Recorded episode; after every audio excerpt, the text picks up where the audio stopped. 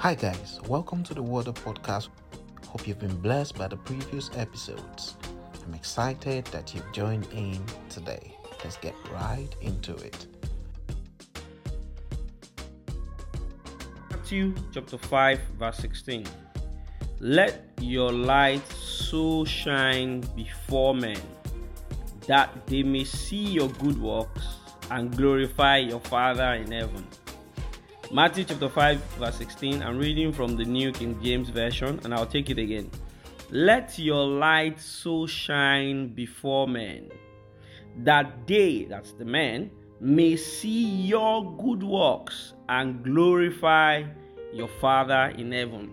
This has to be one of the most foundational and principal scriptures that guides my life and also in terms of my occupation.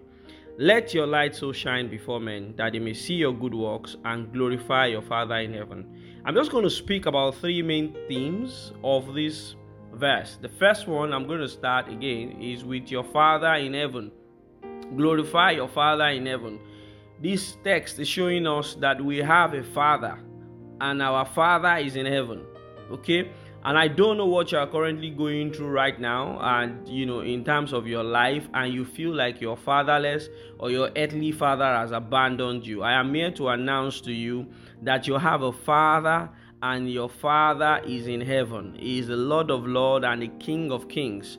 That should make you jump up and down. Just the realization that you have a father that is in heaven, who is the Lord of lords and the King of kings, is enough to carry you through any challenges, through any phase, and through any type or through any season of your life.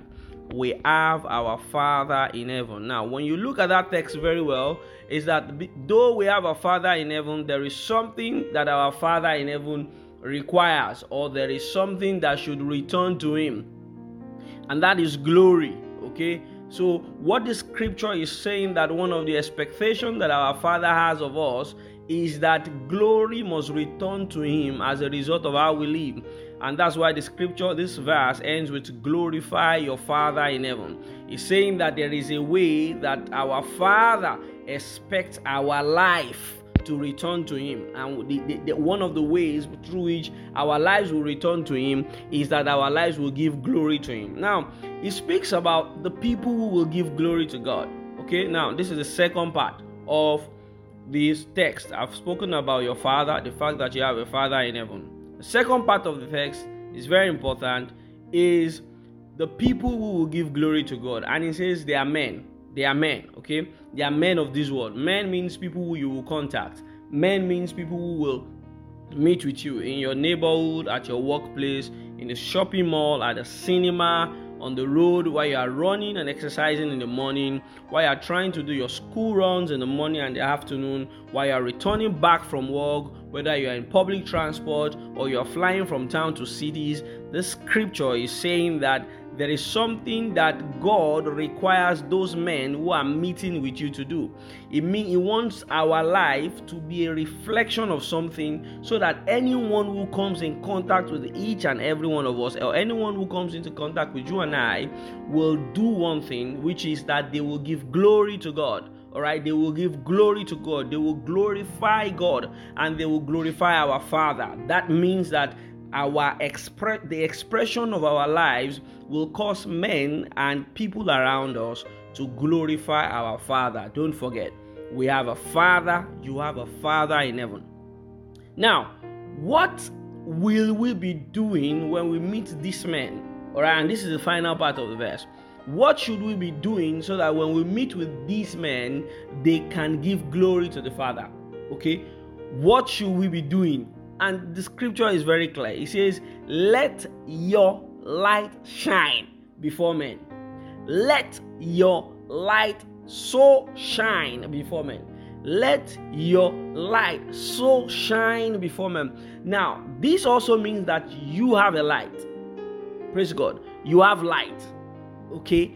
Wherever you are right now, despite the darkness that surrounds your life, you have light. Arise and shine, your light has come. You have light. You have light. Now, if your light is not shining, it is not because God has not ordained your light to shine, it is because you have not allowed the light to shine. The word that starts the scripture today says, Let your light so shine, meaning allow your light to shine. Remove all the hindrances that you have put in front of your light, reducing the intensity of your light and blocking your light from shining. So you need to allow that light shine.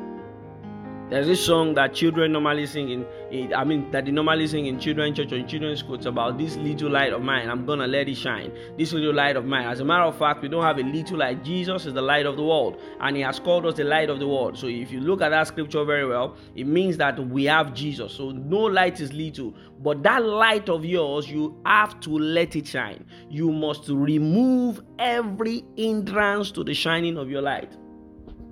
Let your light so shine before men. Let your light so shine before men. So you have the responsibility of letting your light so shine before men. Now, this scripture is also very critical because it didn't say when you let your light shine before men, then those men will be able to see things clearly. All right, because ideally, when you let light shine somewhere, it means that the people in that space will be able to see their surroundings very well.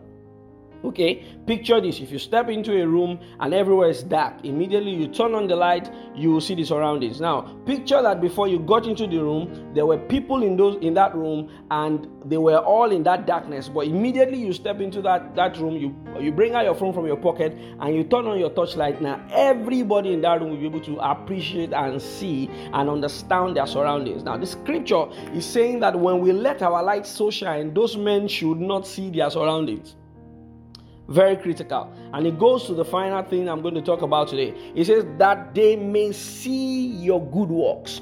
That they may see your good works. The word that was translated works in this scripture, if you go back to the Greek or Hebrew word translated as works, it refers to business, refers to employment, re- refers to art and craft. And so this scripture is saying that when you when we let our light shine before men, one of the ways that we let that light shine is by delivering good quality jobs and providing good quality products and services to people.